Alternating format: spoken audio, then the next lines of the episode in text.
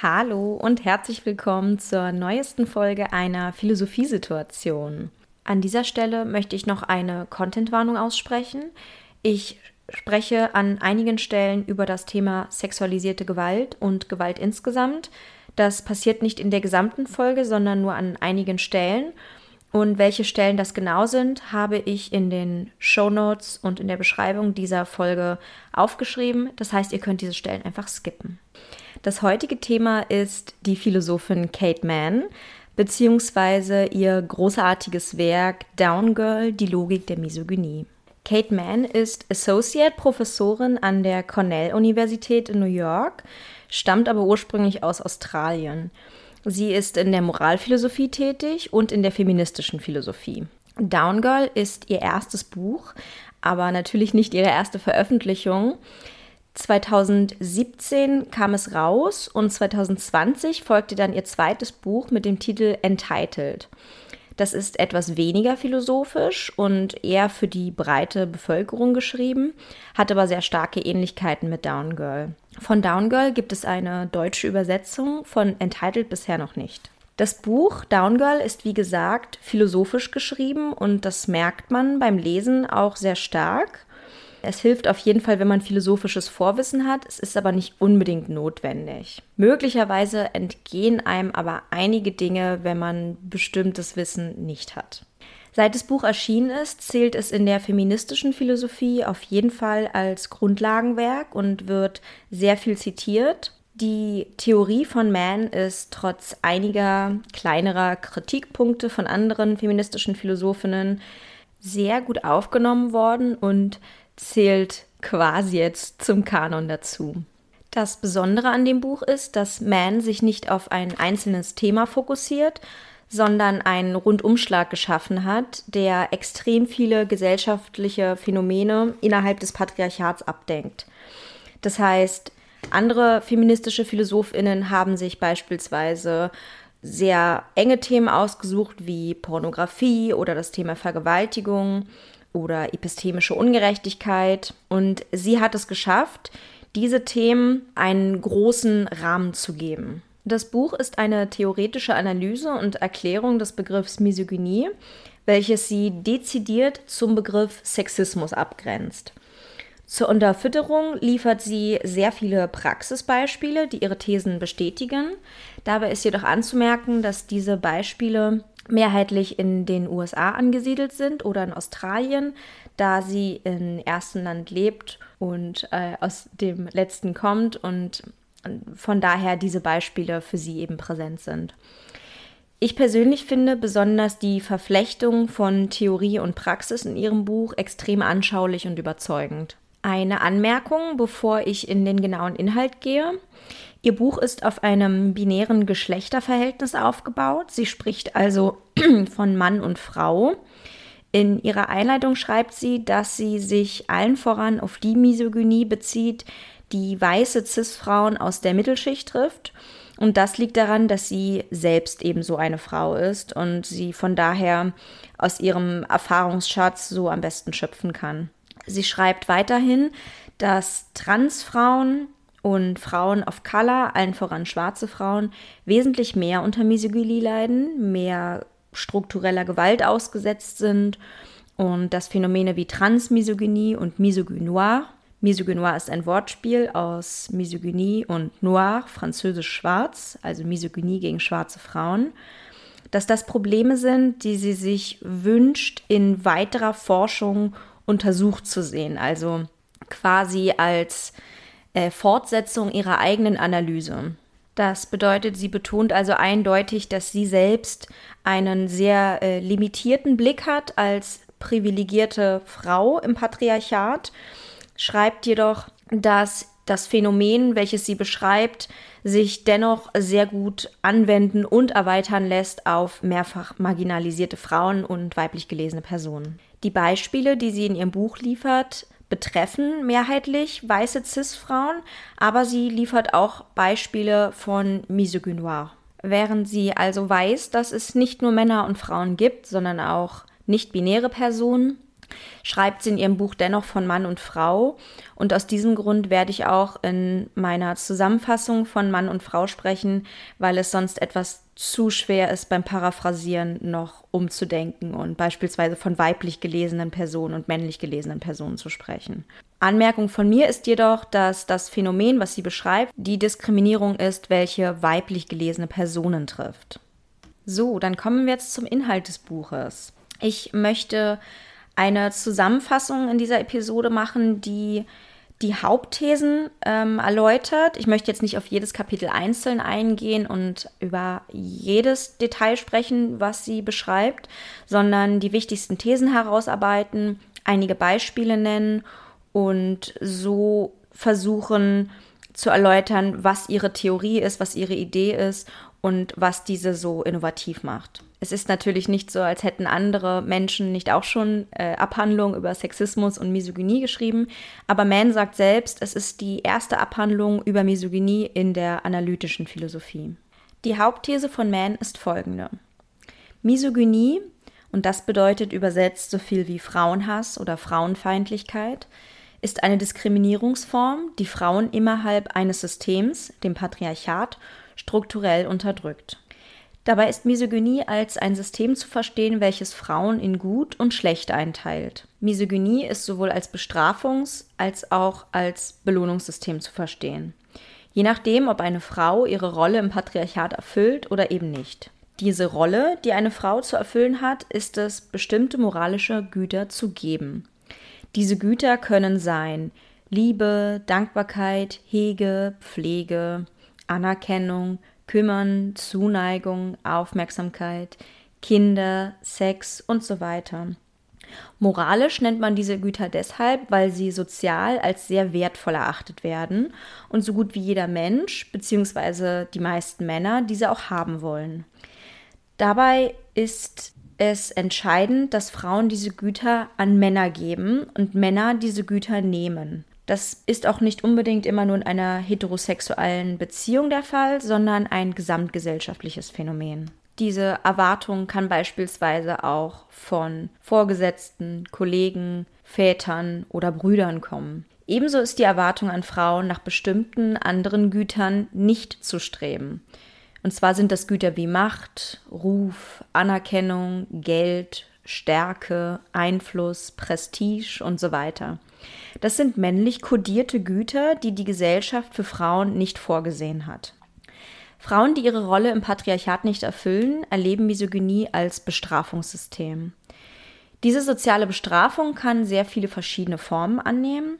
Sie können dafür verachtet werden, ignoriert werden, ausgelacht, infantilisiert, beleidigt. Sie können dafür Gewalt erfahren, umgebracht werden, bloßgestellt werden, sexualisiert oder entsexualisiert werden. Ich glaube, es versteht sich von selbst, dass es praktisch unmöglich ist, diese Rolle nicht zu verletzen. Als in Anführungsstrichen gute Frau zu gelten, ist fast unmöglich. Das ist jetzt meine eigene Interpretation. Manne schreibt es nicht so direkt, aber ich denke auch, dass gut sein im Patriarchat auch bedeutet, dass man weiß ist, dass man cisgender ist, dass man normschön ist, schlank, gebildet, heterosexuell, keine Feministin, ohne Behinderung, in einem bestimmten Alter definitiv verheiratet, sexuell aktiv, aber nicht zu aktiv, intelligent, aber nicht zu intelligent, mit Kindern, aber nicht zu früh und nicht zu spät. Also die Rolle nicht mehr richtig zu erfüllen geht sehr schnell und trifft wahrscheinlich auf die meisten Frauen zu. Die Kehrseite der Misogynie, sagt Manne, ist die Belohnung für Frauen, die ihre Rolle erfüllen. Also die, die lieb sind, sich kümmern, Kinder haben, verheiratet sind, stets auf männliche Bedürfnisse achten, nicht nach männlich kodierten Gütern streben und so weiter. Manne grenzt sich mit ihrer Definition von Misogynie, welche ein strukturelles System und eine strukturelle Haltung gegenüber Frauen beschreibt, sehr klar von der, wie sie es nennt, naiven Konzeption ab. Die naive Konzeption von Misogynie ist die Auffassung, dass Misogynie so eine Art Charakterfehler von einzelnen Männern sei, sogenannte Bad Apples. Die Gesellschaft gehe davon aus, dass Misogynie ein pathologisches Problem von einigen Männern sei, die aus psychologischen Gründen Frauen hassen würde. Zum Beispiel, weil sie mit ihrer Mutter Probleme hätten und so weiter. Damit wird das Problem der Misogynie individualisiert und auf Einzelne abgewälzt, damit die Gesellschaft sich nicht weiter damit beschäftigen muss. Ähnlich dem Phänomen der Einzeltäter, von denen man stets spricht, wenn es mal wieder einen rassistisch motivierten Terroranschlag gab. Aber Manne sagt, dass es erstens überhaupt nicht möglich ist zu wissen, ob eine Person nun wirklich ein echter Frauenhasser wäre und dass es zweitens auch völlig egal sei. Die innere Haltung einer Person sei nicht ausschlaggebend, sondern die Konsequenzen, die die Opfer von Misogynie erleben. Sie möchte den Fokus, der stets und ständig auf dem Täter und seinen Belangen liegt, auf die potenziellen Opfer richten. Es geht also nicht darum, ob jemand misogyn denkt, sondern ob jemand misogyn handelt. Ich finde das insofern super wichtig und erhellend, weil gesellschaftlich ja oft die Auffassung vorherrscht, dass es darauf ankommt, wie jemand im Inneren drin ist, wie jemand denkt, was der wahre Kern von jemandem ist. Viele Leute sagen ja oft, der ist eigentlich ganz anders, der ist innen drin ein toller Typ, ähm, der ist privat eigentlich ganz nett und so weiter. Und das sind alles Dinge, die Manne sagt, nicht relevant sind, weil es nicht darum geht, was jemand im Inneren ist oder von sich selbst denkt, dass er es ist, sondern wie jemand nach außen handelt und wirkt. Sie grenzt sich sehr klar von dieser Bad-Apple-Konzeption ab und sagt, dass Misogynie sowohl ein strukturelles als auch ein persönliches Problem sei. Wir sind alle misogyn sozialisiert, also auch Frauen selbst. Zusätzlich gäbe es innerhalb eines misogynen Systems jedoch noch Individuen, die besonders misogyn sind. Misogyne Streber sozusagen. Dazu zählt aus ihrer Perspektive zum Beispiel ein Exemplar wie Donald Trump, der aus seiner Verachtung gegenüber Frauen kein Hehl macht und so offen und so massiv misogyn handelt, dass er nochmal besonders herausragt. Ein Misogyner in einem misogynen System. Manne grenzt den Begriff der Misogynie von Begriff Sexismus ab und benutzt beide nicht deckungsgleich, so wie viele es tun. Sie sagt, Sexismus ist als Theorie zu verstehen, die Unterschiede zwischen Männern und Frauen rechtfertigen. Und Misogynie ist das Exekutivorgan, welches diejenigen bestraft, die die soziale Ordnung verletzen. Sexismus unterscheidet zwischen Männern und Frauen, Misogynie zwischen guten und schlechten Frauen. Sexismus trägt den Laborkittel, Misogynie kommt mit Fackeln und Mistgabeln daher. Manne nennt innerhalb ihres Buches enorm viele Beispiele von Misogynie und Himpathy, wie sie, wie sie das Gegenstück zu ersterem nennt. Himpathy ist ein Wortspiel aus Him und Sympathy, also Sympathie für ihn. Damit ist eine Art Default-Sympathie gemeint, die gesellschaftlich allen voran weißen, cis, heteromännern zukommt, die in einem starken Ungleichgewicht dazu steht, was Frauen in der Gesellschaft für eine Behandlung erfahren. Dazu gehören beispielsweise Privilegien wie eine allgemeine Hoheit darüber, wer die Wahrheit spricht, allen voran gegenüber mutmaßlichen Sexualstraftätern und Vergewaltigern. Manne beschäftigt sich mit den Fällen des ehemaligen College-Studenten Brock Turner, der bewiesenermaßen und vor Zeugen die Frau Chanel Miller vergewaltigt hat und vom Richter aufgrund seiner leuchtenden Zukunft gerade einmal zu sechs Monaten Gefängnis bestraft wurde und davon nicht mal die Hälfte absaß. Chanel Miller hat übrigens auch selber ein Buch geschrieben, Know My Name, in dem sie sehr genau den Prozess beschreibt, den sie gegen den ähm, College-Studenten Brock Turner führte, wie stark der von Victim-Blaming, Täter-Opfer-Umkehr und so weiter geprägt war, wie unfair dieser Prozess vonstatten ging, wie viel Sympathie Brock Turner bekam und wie sehr scheinbar das System eher auf seiner Seite als auf ihrer Seite war, obwohl sie das Opfer in der Geschichte war. Sie beschreibt darin ebenso, wie viele Dinge, die ihr negativ ausgelegt wurden, ihm positiv ausgelegt wurden. Also beispielsweise, dass sie an dem Abend, wo die Tat geschah, sehr viel getrunken hatte, sprach für den Richter und den Staatsanwalt dafür, dass sie keine valide Zeugin sei und dass sie möglicherweise nicht die Wahrheit sprach. Die Tatsache, dass Brock Turner aber viel Alkohol getrunken hatte, sprach für den Richter und den Staatsanwalt dafür, dass er es ja nicht so gemeint hätte oder dass er ja nicht gewusst hätte, was er täte. Also das beschreibt diese massive Doppelmoral, die die Gesellschaft fährt, und genau das möchte Kate Manne mit Himpathy ausdrücken. Himpathy ist jedoch nicht nur ein Phänomen, was sich nur auf Vergewaltigung und Sexualstraftaten beschränkt. Ich persönlich würde sagen, dass insgesamt eine viel größere Sympathie für männlich gelesene Personen in der Gesellschaft vorherrscht. Das merkt man auch beispielsweise daran, wenn Männer feministisch sind oder irgendwas Feministisches sagen und die Menschen ihnen dann total da applaudieren. Und wenn weibliche Feministinnen die gleichen Sachen sagen, kriegen sie oftmals den Hass ab von Antifeministinnen und so weiter. Männlich gelesene Personen haben ein unglaubliches Kredibilitätsprivileg, was weiblich gelesene Personen nicht haben. Und das zeigt sich auch sehr stark beim Phänomen Himpathy. Kate Manne beschreibt in ihrem Buch außerdem sehr ausführlich die Misogynie, die Hillary Clinton im Wahlkampf gegen Donald Trump zu spüren bekam, sowohl von ihm selbst als auch von der Presse. Und schreibt hier, dass dieser Fall insofern besonders ausschlaggebend ist, weil Hillary Clinton als Frau sich hier um eine traditionell männlich konnotierte Stelle, die mächtigste Stelle des Landes, vielleicht sogar der Welt, bewarb und von daher massiven Hass ausgesetzt war von Menschen, die der Meinung waren, dass ihr diese Stelle nicht zusteht. Natürlich haben sie das nicht so offen formuliert, sondern versucht, andere Gründe zu finden, dass sie nicht vertrauenswürdig sei, dass sie zum Establishment gehören würde, dass sie irgendwelche krummen Dinger drehen würde und dabei geflissentlich ignoriert, welche verschiedenen Fehler und groben moralischen Probleme Donald Trump begangen. Manne gibt in ihrem Buch ein weiteres Beispiel, und zwar diesmal eins von Misogynie Noire. Wie gesagt, die Diskriminierungsform, die schwarze Frauen trifft. Sie nennt hier das Beispiel des Mehrfachtäters Daniel Holzclaw, ein ehemaliger Polizist, der achtzehn Frauen sexuell missbraucht und ihnen Gewalt angetan hat. Allesamt Frauen, die schwarz und oder Sexarbeiterinnen waren.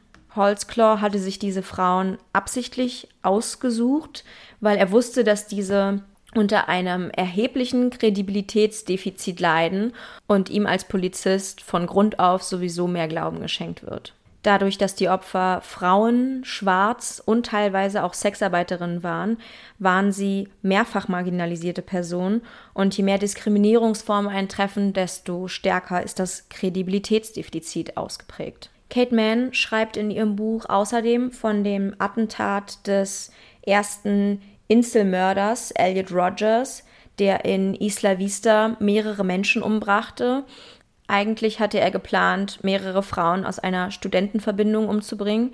Da er durch sein sehr aggressives Klopfen jedoch nicht in das Haus gelassen wurde, brachte er dann auf der Straße wahllos Menschen um und anschließend sich selbst.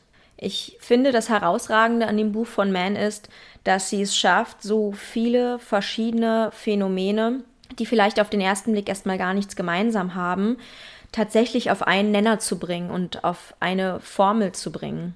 Und das ist eben diese Erwartungshaltung, die an Frauen herangetragen wird, ebenso wie die massive Bestrafung, wenn sie diese Erwartungen nicht erfüllen. Man muss aber gar nicht unbedingt in die U S A gehen, um dort nach Beispielen zu suchen. Also wir haben es hier in Deutschland mit genug Misogynie zu tun. Man muss sich nur mal ansehen, wie Annalena Baerbock von den Grünen momentan von der Presse und verschiedenen Medien auf sexistische und misogyne Art und Weise fertig gemacht wird, dass sie teilweise auf ihr Muttersein reduziert wird oder auf ihr vermeintlich junges Alter und man ihr diese Aufgabe nicht zutraut. Ich denke, das ist ein großer Beweis dafür, dass viele Menschen den Gedanken nicht ertragen können, dass eine Frau, dass schon wieder eine Frau Bundeskanzlerin wird, dann auch noch eine junge Frau und zusätzlich noch eine Frau, die dem linken Spektrum zugerechnet wird. Der Albtraum für alle reaktionären weißen Männer. Ich glaube, das Buch würde sich auch wirklich gut als Antwort auf die Frage von vielen, vielen Menschen eignen, die da behaupten, dass MeToo problematisch wäre, weil hier so verschiedene Dinge miteinander vermischt wären, weil hier äh, sexistische Mikroaggressionen mit Vergewaltigung und Femiziden gleichgesetzt werden und das ja so problematisch sei und in Anführungsstrichen kleine Probleme nicht mit so großen Problemen in einen Topf geworfen werden sollen. Und ich denke, dass Kate Manne hier wirklich ziemlich gut erklärt, dass die Ursache und dass der Kern des Ganzen eben genau der gleiche ist und dass sich beides auf die gleiche Denkweise und die gleiche Ideologie zurückführen lässt und dass einige Dinge eben stärker ausgeprägt sind, einige Bestrafungen und einige weniger stark. Aber der Kern und die Idee ist exakt die gleiche. So, und das war's auch mit meiner Zusammenfassung. Ich freue mich sehr über alle, die bis zum Schluss zugehört haben und hoffe natürlich, dass ihr etwas lernen konntet, dass ihr ein bisschen was mitnehmen konntet und euch die Folge gefallen hat. Ihr könnt mir sehr gerne bei Instagram schreiben unter dem Namen at charlottchen mit Doppel-A und mir Feedback geben oder Fragen stellen. Weiterhin könnt ihr die Folge in eurer Story teilen und mich markieren. Da freue ich mich immer sehr drüber. Empfehlt die Folge auch gerne in eurem Freundes- oder Bekanntenkreis, vielleicht sogar auf eurer Arbeit. Einfach jedem, der sie interessieren könnte. Ich würde mich weiterhin sehr freuen, wenn ihr diesen Podcast finanziell unterstützt. Das könnt ihr zum Beispiel machen, indem ihr mir eine PayPal-Spende zukommen lasst. Der Link dafür ist in den Shownotes. Ihr könnt mich außerdem bei Patreon abonnieren. Das Abo ist jederzeit kündbar. Und auch das habe ich in den Shownotes verlinkt. Ansonsten freue ich mich sehr auf die nächste Folge und sage Tschüss, bis bald.